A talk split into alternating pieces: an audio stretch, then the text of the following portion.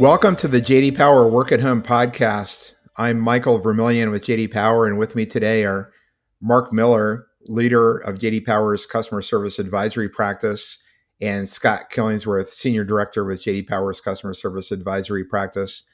Mark and Scott, welcome. Thanks, Mike. It's great to be here again. Yeah, thanks, Mike. Good morning, everyone. Hey, before we jump in, let's just spend a minute on why we are focused on work at home. JD Power, within our customer service intelligence practice, uh, we measure and benchmark customer satisfaction with uh, customer service and support interactions. Uh, we do that across uh, many um, many customers, many brands, many industries, and then over the years, we've actually extended our benchmarking to include operational and organizational best practices so we know not only which companies are doing well, but how they do it. Uh, so, so this work at home focus is really an extension of our organizational best practices work. And our goal for this podcast is to highlight some of the organizational challenges of work at home. And hopefully, we'll also point out some solutions. So, with that in mind, let's jump in. We've got some great topics for today. Uh, Mark and Scott, let's let's start with topic number one, and that is around uh, new hires uh, a recent article about um, uh, a company that is addressing work at home issues, and one of their biggest concerns is how to develop cultural connections with new hires. Uh, the tenured employees uh, already have uh, connections. Uh, it's easier for them to maintain those connections through virtual happy hours and that kind of thing. But the real challenge that this company is um, thinking through is are the new hires. Uh, so, Mark, let's let's start with you.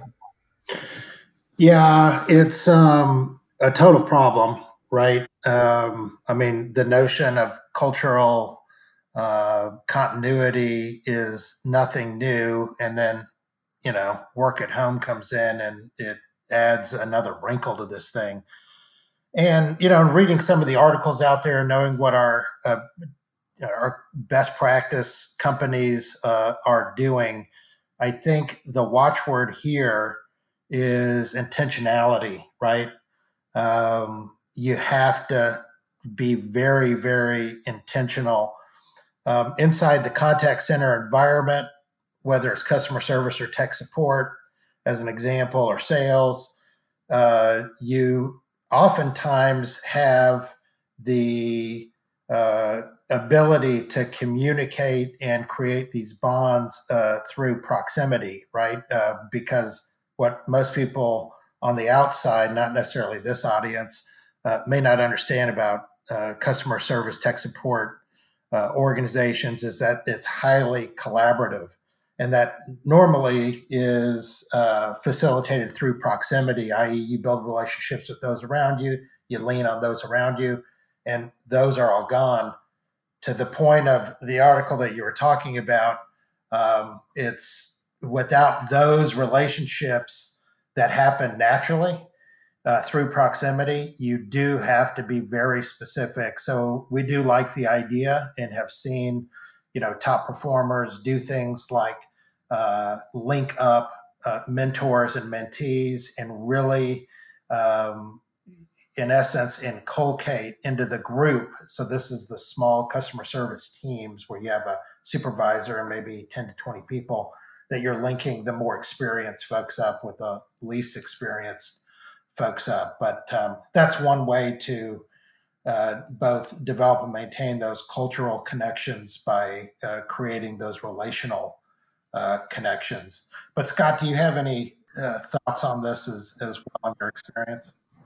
Yeah, sure, Mark. Uh, what we've seen in top performing companies that we work with is that agent attrition is far less likely when solid business relationships are developed, not only with peers, Mark, like you were talking about, but really the most important relationship we've seen is with their direct supervisor. And the most critical time period uh, is during the first 30 days, right? And especially when transitioning from a training period that's highly uh, interactive. They have their peers in the training class uh, in there. There's a there's a lot of relationship building that goes on during that training time, and then when they start moving uh, to taking calls, uh, that kind of goes away. So that relationship with their supervisors really critical. And again, especially when transitioning from training to taking calls. So that period should certainly be a focus for uh, relationship building.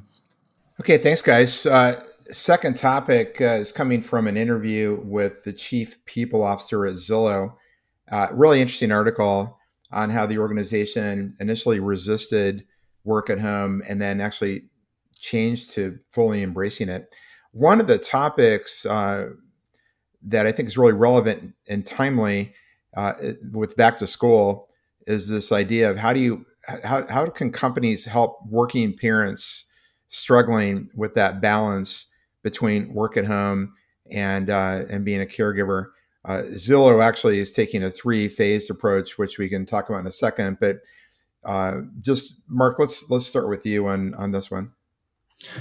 Yeah, and and some of the points that they uh, brought up, which are good and and uh, very much applicable uh, to the environment of customer service tech support, is actual flexibility in the scheduling. And so, one of the um, frankly great advantages that uh, many progressive companies have had is this notion of going out in a virtual environment, right? So, this is not necessarily recruiting from your locale, but actively embracing a work at home environment as a strategy and taking advantage of uh, an overstaffed situation with micro scheduling. So, uh, Scott can talk more about uh, some of these other things. I want to just touch on this first part is that we would encourage uh, all of our listeners to really kind of embrace this moment in time because the inherent advantages of allowing work at home employees to work micro shifts of an hour here, two hours there, right? That fit right within their schedule um, is a great advantage for hiring uh, more college educated individuals, as an example. If you look at the work at home environment versus a brick and mortar environment uh, back in the day when everyone wasn't work at home, you saw a vast disparity in essentially um, educational experience The work at home people uh, far outpaced those who were working in brick and mortar. And so the notion is is that you're you go out, you find the best people for the job everywhere, and then you allow them to work the schedule that uh, is best for them. And so now these orgs, you have this opportunity today to take some of those best practices in scheduling um, and uh, WFM uh, principles and uh, start to work that into how you best serve your clients. So it's a it's a very good opportunity to kind of embrace this reality and um, actually turn it into a plus and a positive. Are some other thoughts here uh, around, you know, um, caregiver leave that's flexible, um, you know, Scott and I have spent a lot of time in call centers, and some of the best companies that we uh, had an opportunity to work with uh, embraced that kind of uh, that notion of offering more leave rather than uh, less leave would yield lower attrition rates, much higher loyalty and engagement. So, Scott, did you want to comment? Yeah, sure. I know we've we've uh, mentioned attrition a couple of times, and attrition is very important um, driver of cost, but also customer satisfaction. Um, you know, flexibility and scheduling has always been a request from customer service agents, and I know varying companies that we work with. Some have more flexibility than than others, but it's been very difficult to manage due to the reality of scheduling for demand, uh, but also scheduling in a brick and mortar uh, environment, right? So folks have to physically drive. Um, you know the um, the call center has to has to be open and managed. So this work at home opportunity uh, that has been given uh, due to COVID gives both agents and companies more options. Mark, you mentioned some of them like split shifts, the ability to volunteer for longer shifts, micro shifts, an hour here or there when needed, because workers don't have to commute. Um, you know, uh, I, I, would say that a danger is that it needs to be managed uh, while it is a benefit and while you will likely see um, reduced attrition with more flexibility that worker burnout uh, is one danger, uh, and that would certainly uh, need to be managed. So I would just say keep that on your radar. Again, it's it, it's certainly advantage, but it could uh, turn out to be detrimental for some workers who volunteer a little too much, right? Yeah, thanks, guys. Uh, good topic. Uh, next up is an article from the New York Times entitled "The Pandemic of Work from Home Injuries." So, when we sent everybody to work at home, uh, we didn't really give them a lot of instruction on best practices around ergonomics and so forth. And so, we have people working uh, from their bed, off the couch, awkward kitchen counters and so as a result, uh, 92% of chiropractors say that patients are reporting more neck pain, back pain, or other issues since the stay-at-home guidance began.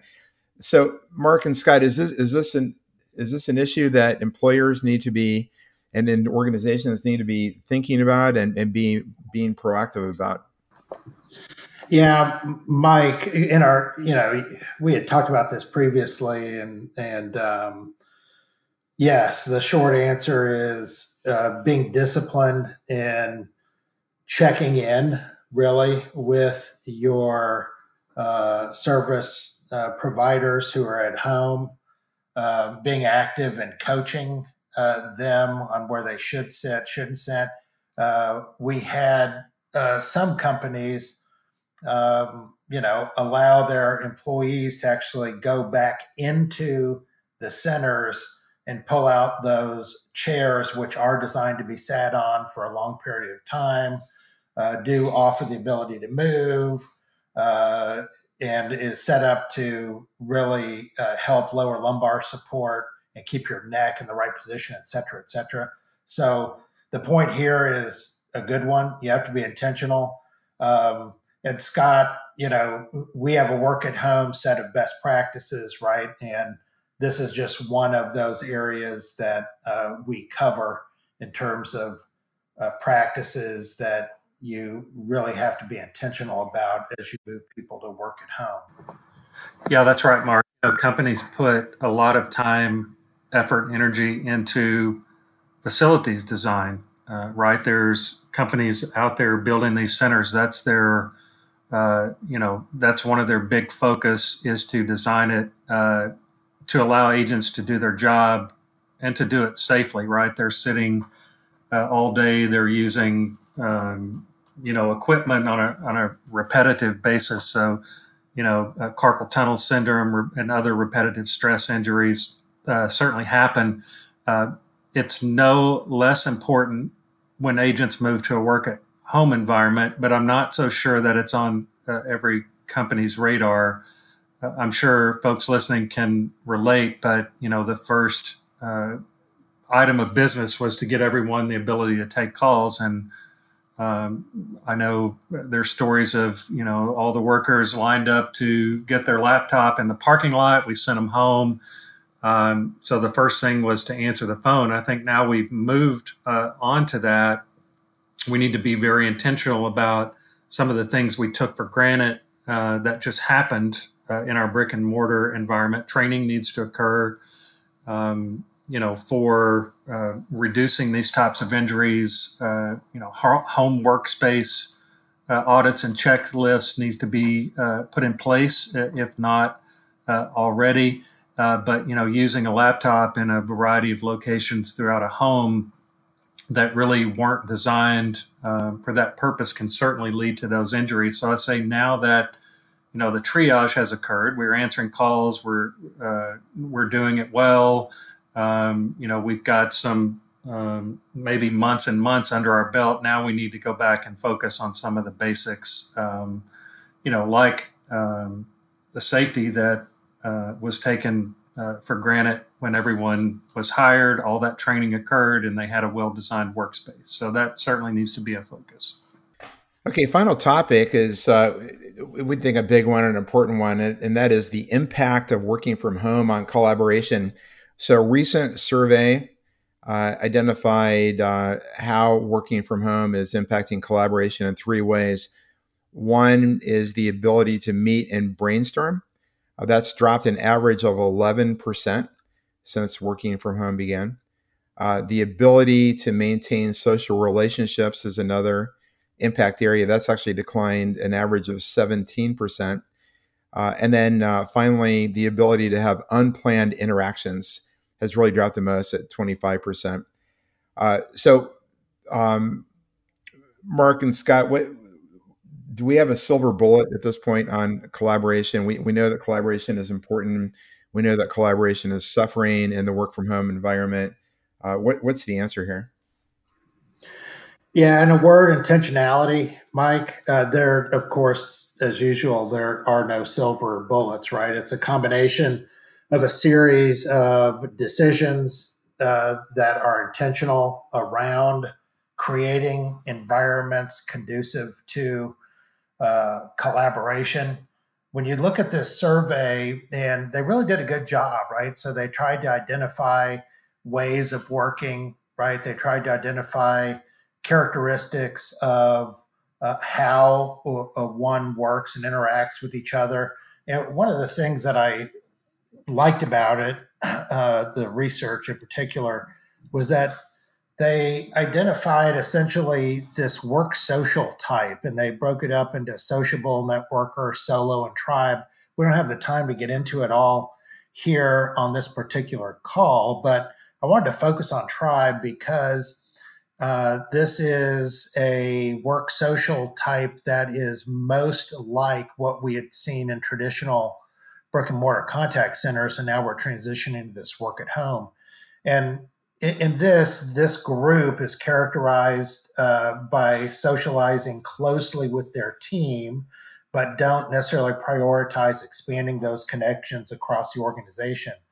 And um, inside these call centers, that's your world, right? Uh, you're spending all of these hours with the team. And as I mentioned before, that was largely driven by proximity uh, from a peer perspective uh, or relationships that were formed with your new hire class. And as Scott mentioned, you know, the most important relationship at all. And over the years, we've seen that the number one driver of attrition is actually a relationship uh, with your supervisor. Um, and so the point being is that you now in this environment have to, in essence, duplicate the relationships that were naturally forming through proximity, through um, the water cooler, the the fact that you're off at break and lunch at very specific times and you know those people around you all of that has to be intentionally duplicated in this environment. So that does mean, as I mentioned, intentionality. That does mean putting time into the schedule for mentor mentee relationship, as we mentioned in previous podcasts and in other webcasts. Uh, you absolutely uh, positively uh, have to have an interaction uh, with folks uh, at the beginning of the day and at the end of the day.